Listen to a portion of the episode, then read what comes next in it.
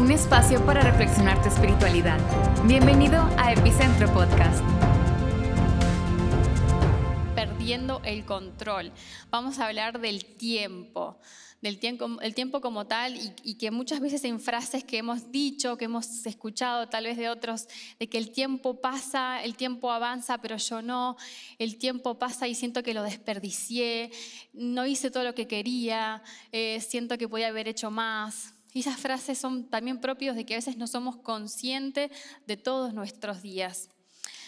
Así que a lo que apunto es a que podamos enfocarnos, y más en este tiempo eh, de encierro, que obviamente hay más flexibilidad ahora, pero que si tal vez eras metódico y eras muy, o eras muy proactiva, hasta el encierro nos ha condicionado y, y siempre veo muchas personas que dicen, no, es que ahora dejo para después y, y, siento que no avanzo y que no sé qué hacer este año porque no sé cómo viene.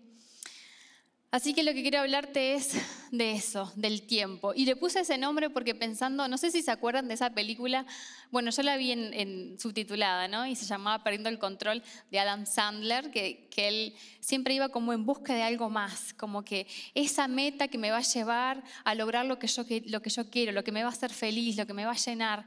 Y pensando en siempre el futuro, ahí voy a encontrar la felicidad.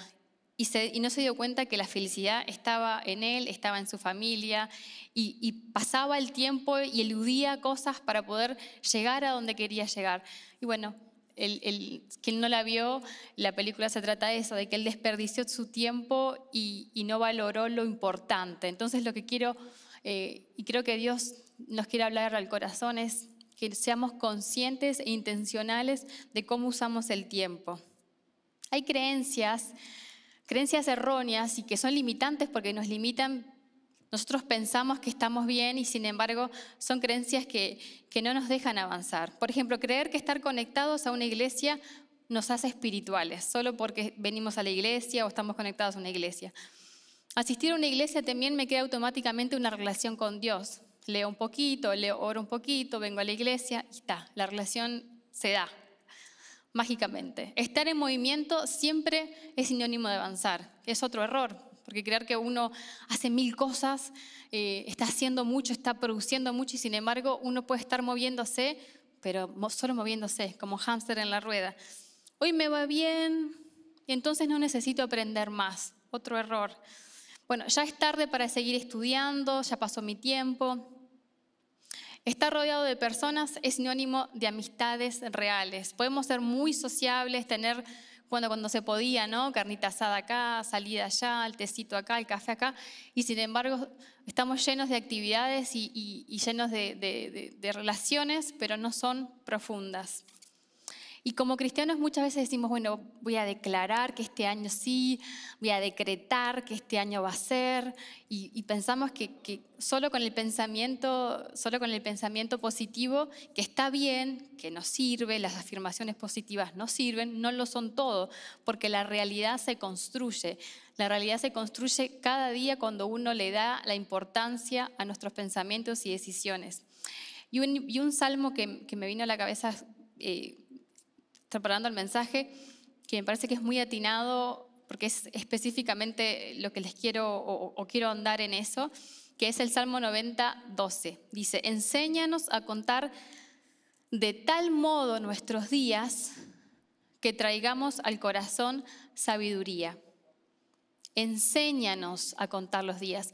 Si, si el salmista dice enséñanos es porque sin duda es muy fácil caer en la, rutina y, no ser consciente de que cada día cuenta. Cada día cuenta para Dios. Si soy consciente al final del día, al final de la semana, al final del mes y del año, voy a ser intencional con, lo que hago de mi vida. En la creación uno podría decir, bueno, Dios lo podría haber hecho así, ¿no? Eh, bueno, Dios creó esto, esto, esto y esto, y eso fue la creación de Dios. Pero no, Dios puso el tiempo, él es, él es eterno, pero Él puso el tiempo en nosotros por una razón. Y cuando describe, no porque sí, la, creación, cada día tuvo creatividad, cada día tuvo diseño, cada día tuvo un, análisis, cada día tuvo, bueno, esto, esto quedó bien, y al siguiente día. Entonces, yo te invito a que, no quememos los días, porque a veces pasa que estamos esperando que llegue el fin de semana, esperando que llegue mi día libre, esperando, y como que no somos intencionales eh, en, en qué usamos el tiempo cada día y cada semana. En Efesios, por ejemplo, otro, otro pasaje que también Pablo le habla a la, a la iglesia de Asia Menor que dice, por lo tanto, tengan cuidado cómo andan, no como insensatos, sino como sabios, aprovechando bien el tiempo, porque los días son malos. Tanto en ese momento como hoy, los días a veces no, no están a nuestro favor.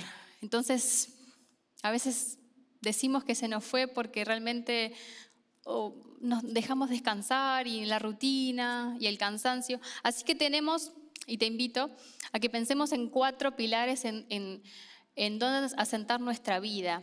Son cuatro pilares. No voy a indagar así como en todos, porque si no me, van a, me van a odiar, no van a querer que comparta más, voy a estar dos horas acá. La idea de, es como andar en dos y después nombrar los otros dos, como para tener una idea de, de lo que les quiero compartir.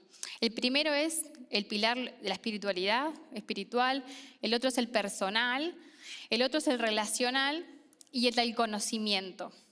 Esos cuatro pilares tengas 15 años, tengas 40, tengas 80 años, son pilares fundamentales que creo, y, orando después, como que Dios me mostraba, si le tuvieras que hablar a, tu, yo de hace 15 años, eh, sin duda que uno podría decirle, bueno, va a estar bueno, la vida va a estar bien, eh, no te preocupes, pero son frases muy románticas que, tal vez no nos conducen a, a nada en concreto. Así que te voy a, vamos a, desarrollar esos cuatro puntos que creo que pueden ser buenos para la edad que tengas y en la situación que estés.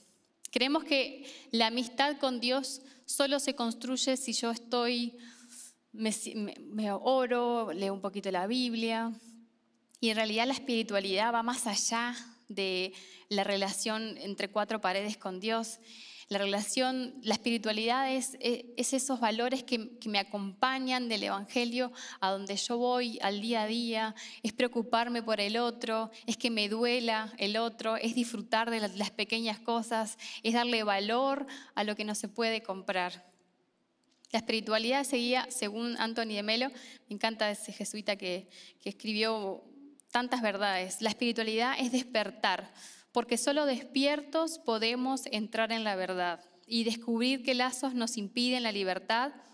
Esto es la iluminación. El hombre iluminado todo lo ve con claridad porque está despierto. Y como Jesús decía, ¿no? ¿Por qué dice Señor, Señor y no sé lo que yo digo? O sea, no es congruente que, me, que decís que me seguís, que soy tu Señor, pero en la práctica no haces lo que yo te digo, porque estás dormido, Podemos nosotros tener un encuentro con Jesús cuando nos encontramos con Jesús y, decir, bueno, mi espíritu es el que viene a la vida, el que se encuentra con la verdad, pero mi mente puede seguir, seguir así, seguir dormida y no nos damos cuenta. O cuando dice Jesús en otro, en otro evangelio, el ciego que guía a otro ciego, también los dos están dormidos. Se decía en los primeros tiempos que los cristianos que se encontraban con Cristo experimentaban una metanoia, se dice esa palabra, que es como un despertarse, como no perderse la vida, es experimentar una profunda transformación del corazón. Y Jesús eso nos invita no solo a seguirle, no solo a aprender de él, a ser sus discípulos, sino como dice en Juan 15, 15, que me encanta, eh, eso, eso de que al principio Él los llama ellos lo siguen los discípulos, pero después Él establece una relación, él, se dice amigo de esos discípulos, como nos, te dice a ti, como me dice a mí. Ya no los llamo siervos porque el siervo no sabe lo que hace su Señor, pero los he llamado amigos porque le he dado a conocer todo lo que he oído de mi Padre. Es eso, aprender a caminar con Dios y, que eso, que nos duela el, otro, que no seamos indiferentes, porque así como tratamos al otro, es como vamos a tratar a Dios o como es Dios en nuestra vida. Porque la espiritualidad es un camino, es una elección, que cada día elegimos ser conscientes y estar despiertos.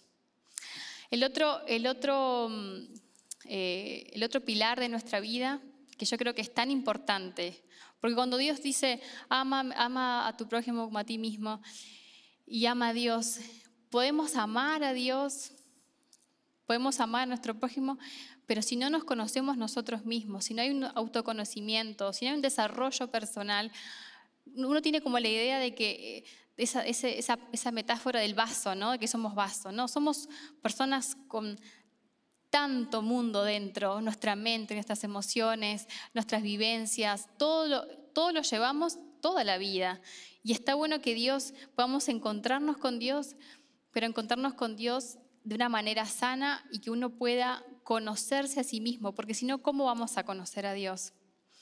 Y, eso, ¿no? Eh, cuando uno no se conoce, es el miedo que muchas veces decide por nosotros, el miedo a fracasar, o como, como ponía acá, que me parece muy concreto, esta frase que lo encierra, no solo librarnos del miedo a fracasar, sino también de la exigencia de triunfar, ¿no? Porque podemos ser nosotros mismos si nos libramos de esa exigencia de triunfar, de que tengo que ser bueno en todo, tengo que lograr cosas, tengo que tener como el, el de la lista, el clic de la lista de, bueno, esto lo hice, esto lo logré, esto, esto lo pude hacer, y, ese miedo, ¿no? Que a veces nos acompaña toda la vida, pero qué liberador es pensar que estas exigencias no son puestas por Dios, son puestas por, por, cómo estamos programados en nuestra cabeza, por el sistema, por el entorno, por la cultura, por las creencias de lo que debería ser. Y muchas veces son los otros quienes deciden, quienes, quienes deciden por mí. Si yo no tengo el tiempo de decidir y no lo hago, como pasó con... cuando pasó cuando fuimos a escribir a Isabela, estábamos ahí entregando los papeles y te pedían documentos, que te pedían esto, que te pedían lo otro. Bueno, íbamos ahí con, no me deja mentir, Ani Hugo, que nos, los padrinos que nos acompañaron. Y, dice la señora, bueno, ahora acá en este lugar tienen que poner el nombre de la niña.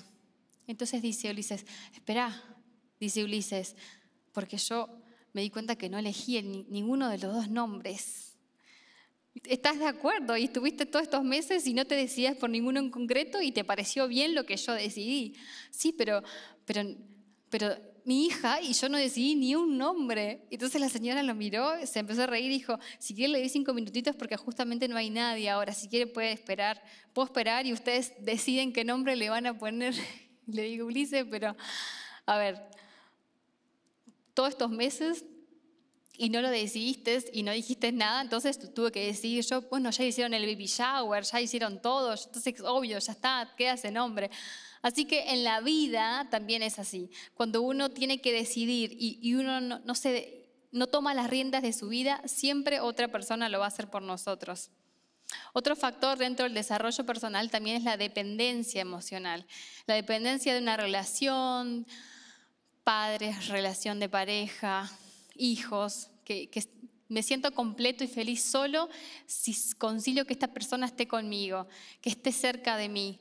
Sumado a la deformada manera de percibir las cosas, eso es lo que nos llenan de ataduras, de preocupaciones, de miedos, esa dependencia a lo externo, cuando si miramos para adentro, Dios nos hizo con todo para poder ser felices, sea la situación en la que estés. Otra, otra, eh, otra otro rasgo, digamos, de la importancia del desarrollo personal, y, en esto quiero ser clara para que no se malinterprete, odiar a los padres. No me maten, porque no es, no es que odiemos a nuestros padres como tal, sino odiar o aborrecer, como dice Jesús, eh, la figura de los padres. ¿Y qué quiero decir con esto? Y Jesús, ¿no? Como también lo dice en Lucas 14, si alguno viene a mí y no aborrece a su padre, a su madre, esposa, hijos, hermanos, hermanas, y aún también a su propia vida, no puede ser mi discípulo. Entonces, es como sacarse todo el ropaje de, las, de lo heredado de nuestros padres. Y Dios nos invita a eso porque para poder seguirle tenemos que despojarnos de todas nuestras tradiciones, nuestras creencias, de cómo es así, si, si, crecí en este entorno, en este país, si crecí en esta familia, así es como debe ser. Entonces Dios te invita a que tengas que sacarte todo ese ropaje de tradiciones y creencias y todo eso heredado y de vos mismo para poder nacer de nuevo realmente es aborrecer lo que tenía antes puede ser perfecto y bueno para nuestros ojos y tal vez para Dios también, pero es, ok, dejo todo esto y empiezo un nuevo camino.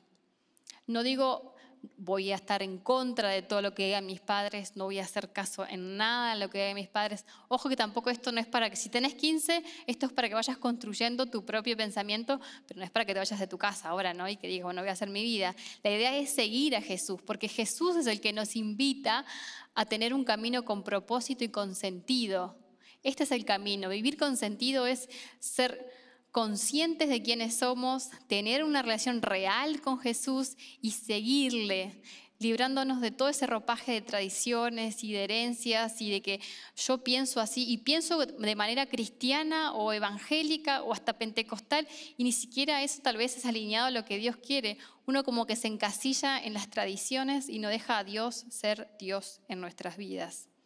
Por ejemplo, ahora estoy Voy a poner dos ejemplos de dos películas para niños porque ahora estoy en esta etapa con Isabela de que mirar películas para, para niños. Pero qué grandes enseñanzas. Yo ojalá tuviera esas esas películas cuando era chica, que era pura sirenita y la, y la, Cenicienta. Ahora, Moana, por ejemplo, ella rompió con, sus, con la tradición y lo que ellas ellas esperaban de ella.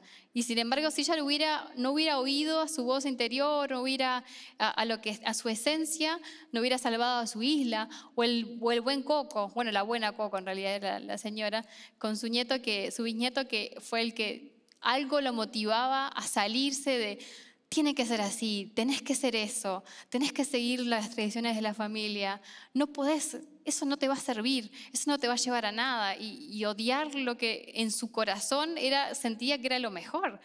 Y me pasó con Isma, que, uno como madre eh, desearía que, no sé, tenga el campo más allanado y sea más fácil, que diga, bueno, estudiar, no sé, ingeniería, medicina, que sabes que siempre va a ser más fácil eh, el campo laboral pero en él estuvo siempre eh, lo creativo y el diseño y, lo visual. Y está estudiando tal vez algo que no es tan fácil, pero es fiel a lo que toda su vida lo motivó a hacer y, hoy está estudiando eso y como madre uno tiene que respetarlo. No solo bueno, no solo en estos casos de estos personajes, también Pablo, imagínense, Pablo criado, ciudadano romano, judío, hacia fariseo y se encuentra con Jesús, yo no creo que la familia de Pablo estaría muy feliz con, con la decisión de seguir a Jesús. Y sin embargo, ir contra la tradición de la familia le abrió el camino para, bueno, sabemos quién es Pablo para la iglesia y cómo Jesús lo llamó. El mismo Jesús, imagínense, él estaba ahí compartiendo y aparecen los padres, la madre y le dice, te volviste loco, ¿qué estás haciendo? Y eso ni siquiera la madre de Jesús esperaba que él se comportara así. Así que siempre Jesús te va a invitar a que seas autónomo en tu manera de pensar, sí abrazando las raíces, los valores que te inculcaron, obviamente el amor, todo lo que sos es por tu pasado, pero hacer un reseteo y decir voy a volver a comenzar. Honrar a nuestros padres, porque eso es otra, ¿no? Que decir, bueno, ¿cómo lo voy a aborrecer? Pero los tengo que honrar. Honrar a nuestros padres no es dejar que decidan por nosotros. Nos hemos basado en esto inconscientemente y cedimos el control de nuestras vidas. Honrarlos es amarlos y respetarlos, pero hacer nuestro propio camino guiados por Dios. Ese camino lo forjamos, sí, con los valores que nos dieron. Honrarlos es intentar hacerlo con Jesús mejor de lo que ellos lo hicieron. Por ejemplo, me acuerdo de una pareja, de unos amigos uruguayos, que se encontraron con Jesús los, dos como pareja, como novios, antes de casarse, unos meses antes de casarse. Y claro, todo el baje de la familia del, catolicismo y cómo no te vas a casar por la iglesia católica y cómo no te vas a casar por la iglesia católica, que, cómo no vas a hacer esto. Y, él, y ellos dijeron, nosotros nos encontramos con Jesús Jesús cambió nuestras vidas, nuestras formas, nuestras creencias cambiaron. Entonces, bajo esas creencias, nosotros nos unimos en matrimonio. Y después nos contaba, yo no, conocía a los padres, pero nos contaba él y nos decía, menos mal, mi madre después nos decía, menos mal que no nos hiciste caso, porque después terminaron ellos en el camino del Evangelio también, los padres. Eh, puede ser que no sea tu caso, que tus padres sigan en el catolicismo. No se trata de forzar a nadie a, a seguir a Jesús, sino de decir, yo soy fiel a lo que pienso, a lo que creo, y comienzo mi nueva vida con mi esposa o mi esposo eh, bajo mis creencias y no ya con lo que vengo o lo que, o que me heredaron. Otro factor eh, es empatizar también con lo que nuestros padres han vivido y abrazar a mi niño interior. A ese niño que tal vez eh, ha sufrido, ese niño que ha, está dolido y que tal vez esa herida o ese dolor sigue abierta y seguimos juzgando a nuestros padres. Si hubiera crecido de otra forma, si me hubieran eh, dado las herramientas, si me hubieran amado inclusive, no me hubieran abandonado, tantas situaciones podemos haber vivido y tus padres no te pueden hacer sufrir hoy sin tu consentimiento. Tus padres no te pueden hacer sufrir hoy en día sin tu nadie te puede hacer sufrir sin tu consentimiento. Y, y yo te invito a que puedas en Dios poder sanar eso y cerrar ese ciclo para que todas las decisiones que tomamos son en base a lo que nosotros vivimos. Entonces, cortar ese ciclo, ¿no les pasa que, a veces ven eh, mujeres o hombres que eligen, decís, oye, esa, esa, la novia es tan igual a la madre, o el novio es el calco del padre? No digo que es una patología, pero es como que inconscientemente eh, o, vivimos a través de nuestros padres, o en este caso es como que buscamos nuestra figura paterna o materna, porque tal vez no cerramos ciclos. Tus padres, eh, perdón, no me determina lo que me tocó vivir, decía Víctor Frank, que es en lo que nos basamos eh, en esta serie, en su libro Vivir con Sentido, sino lo que yo hago con eso que viví. Hoy puedo decidir, dar vuelta a la página decir, ok, esto lo, esto lo viví, esto lo, esto lo decidí, pero sigo adelante. Me pasaba con mi hermana, que yo creo que hasta hace como 10 o 12 años eh, seguía reprochándole a mi padre por qué que nos abandonaste y que, que no nos cuartaste la, posibilidad de hacer tantas cosas y cómo sufrimos. Y, mi hermana me decía, bueno, ya está, Andrea, ya pasó, ya no podemos hacer nada con lo que vivimos. Sí, pero ahora que soy madre, qué injusto, porque cómo nos sale nosotros cuidar a nuestros hijos y cómo pudo haber hecho eso y seguía recriminando. Y cuando uno no deja, cuando uno sigue requejándose y sigue reprochando, uno no deja de ser niño. Cuando uno sana eso y dice, ok, ya está, ya pasó, sigo adelante, los perdono, empatizo, hicieron lo, mejor que pudieron, sigo adelante, uno se hace responsable de nuestra propia vida. Otra, otro factor es el, vivir dormidos. Si decís, ¿cómo, ¿cómo, estoy dormida o dormido? Si, si no sos consciente de que lo estás es porque estás dormido. El, estar dormido es que todos los problemas me afectan diez veces más de los que deberían. Estar dormidos es, es que poder ver el entorno o todo lo que nos pasa, aunque no sea la mejor situación o el mejor entorno que yo quisiera, es aceptar la realidad como es. Porque si yo cambio la forma en que veo, todo lo de alrededor cambia. Decía Carl Jung, Cambia la forma en que miras la vida y la vida habrá cambiado. Es experimentar el presente, es ser consciente de lo que hago, de lo que pienso, cómo me alimento, mis relaciones. Estar despierto es encontrarse con uno mismo. Estar despiertos es aceptar todo no como un sacrificio, sino como lo que es, es la realidad neutra que nos permite crecer en los momentos duros. Me pasó hace o 20 años. Eh, no, sé si acá en México fue tan fuerte la crisis eh, que vivimos como en el 2001, 2002. Y recuerdo que Isma tenía un año y medio, todavía usaba pañales en la noche, como dos años. Y, me encuentro sola porque ya eh, había decidido no seguir en una situación violenta con, con su papá. Era muy chiquita, crisis, no había dinero, ¿Vieron cuando no hay dinero en la calle, que no hay movimiento, que está todo cerrado y los locales abiertos no entra nadie porque no hay, no hay, no hay, no había dinero? Y, me acuerdo de estar literalmente contando las monedas para comprar, porque en ese momento era tanta la escasez, tanta la falta en la calle, que se dosificaba, no como ahora que uno compra el paquetón de pañales. Era tanta la escasez que te decían, ¿cuánto querés de azúcar? Medio kilo de azúcar, 200 gramos de azúcar, querés un pañal, dos pañales, eh, no sé, cocoa, que es ¿no? como el chocolate, todo se hacía en porciones pequeñas porque era tanta la escasez y me acuerdo que estaba contando las monedas para decir, bueno, compro dos pañales, o sea, literalmente para que él comiera. Y obviamente no importarme yo ni mi, mi, imagen, o sea, eso era tan trivial, en ese momento era sobrevivir. Y, recuerdo que, que, tenía solo unos par de zapatillas, tenis, championes, de donde los veas, como para que entiendas y tenía solo un par de zapatillas y estaban como, como ya gastándose, estaban casi para agujerearse. Y yo decía, oh, Señor, ¿qué hago? Porque sola. Eh, y en eso se le di, no sé por qué pasó mi padre, vino en un momento, no sé, porque no, casi no estaba. Y le dije, ok, está, nunca le pedí nada, le voy a pedir a mi padre que me ayude al menos con una cosa. Y le dije, ¿podrías darme para, porque la verdad que me pasa esto, que a Ismael le falta? Y lo, cuento esto porque yo ya sané, ya lo perdoné, él me pidió perdón. Cuento esto como, más que nada, si tu situación es ver tal vez a, Dios como padre, te dificulta mucho ver a Dios como padre porque tu relación con tu padre no fue la mejor. Eso, esas instancias donde yo le pido a él y él me dice, lo hubieras pensado, me dijo una palabra media fea, no la voy a decir, pero como que me dio a entender que para qué no me hubieras pensado antes de estar de, novia. Y yo dije, ok, pero no, no me voy a quedar así. Eh, y en eso una persona de la iglesia, la Dios la envió, ¿no? Me, dio un par de, zapatos para Ismael.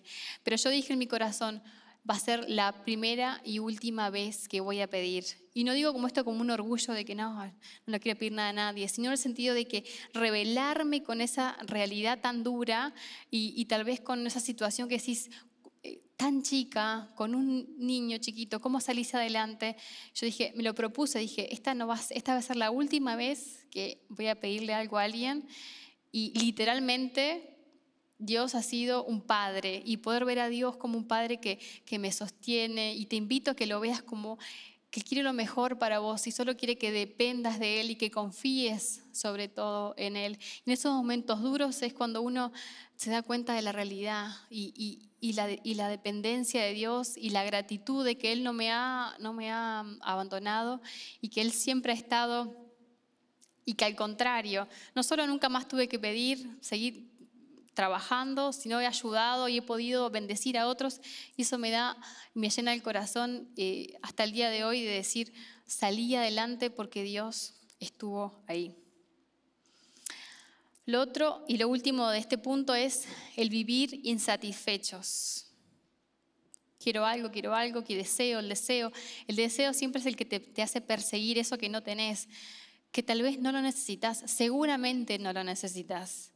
Pero bueno, voy a poner un ejemplo trivial, ¿no? De que yo del sur toda la vida, la mayor parte del tiempo frío, mucha lluvia, como que uno llega a Monterrey y el, para el que no conoce Monterrey son como que el 80% 45 grados, el 10% 35, el otro 10 es el frío y el 1% de ese 10 cae nieve, o sea, entonces uno como que desea que llegue el frío. Y claro, pero hace, unos días atrás que todo se congeló, que cayó nieve, como que se saturó todo y nos quedamos helados en las casas. Después hubo corte de luz y todo, pero a lo que voy es que estaba helada.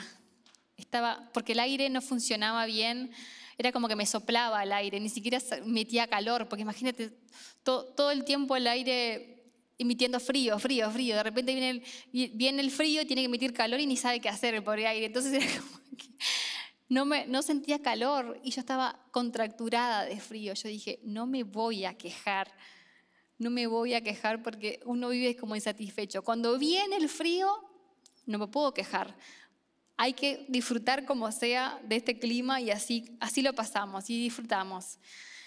Pensar siempre en eso, ¿no? inclusive no solo pensar en lo que no tengo, sino en cómo me gustaría que hubiese sido tal situación. otro ejemplo, muy, muy, muy concreto. Algo que pudo como mujer, ¿no? Uno piensa la propuesta de matrimonio.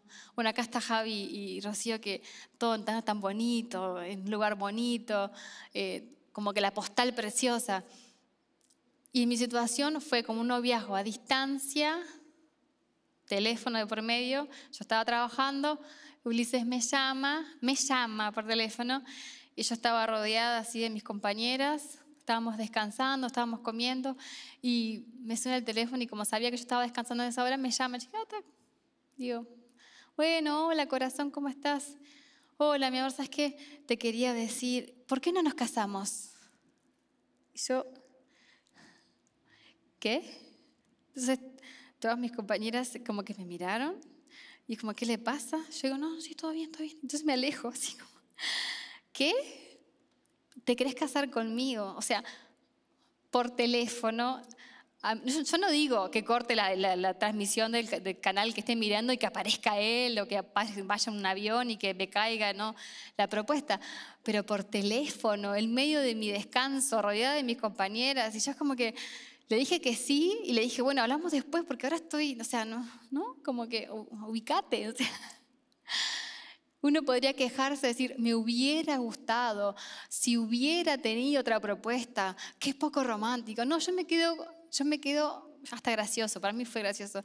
Yo me quedo con la intención de que esa persona quiera una vida conmigo, construir una familia juntos y, no en la satisfacción de que podría haber sido mejor. Inclusive nuestro matrimonio fue lo más, no sé, básico, pero tan lindo en, en, el sentido y el del amor y las personas. Y fue tan sencillo, pero tan significativo que también con eso me quedo. La única necesidad que tenemos en realidad es amar en libertad. Esa es la necesidad que tenemos. Uno puede decir, necesito esto, necesito lo otro. Lo que necesitamos es tener a quien amar y amar con libertad.